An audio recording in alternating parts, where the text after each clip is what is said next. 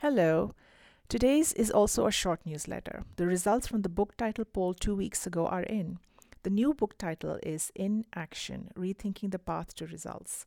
66% of you chose this one. Thank you for participating. The images for the inside of the book are out.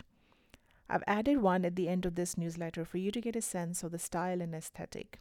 I decided to get my own images made to avoid running into the complex and ever changing copyright issues which are prevalent in the publishing world. The next few weeks will be all about layout editing for the manuscript, getting ready for launch, and prepping for book talks, podcasts, etc. The last one will take some training. As one of my author coaches told me, writing a book and talking about it are two different things. As I build a book launch plan, I'm planning to revisit my content strategy. I would love to hear your feedback on which of the following types of content I should publish more of. All three is a perfectly fine response.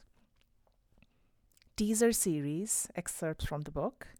Deep dive series, thought leadership articles on a big topic broken up into several pieces reflection series. Reflect on my book writing experience, what I learned, who I worked with, the highs, the lows, what I gained, the costs of writing a book in a year, the relationships I cultivated, etc.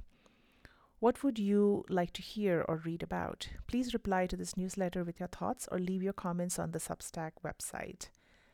Today's book humor image is in honor of all the indie authors out there. Happy Halloween, Ginny.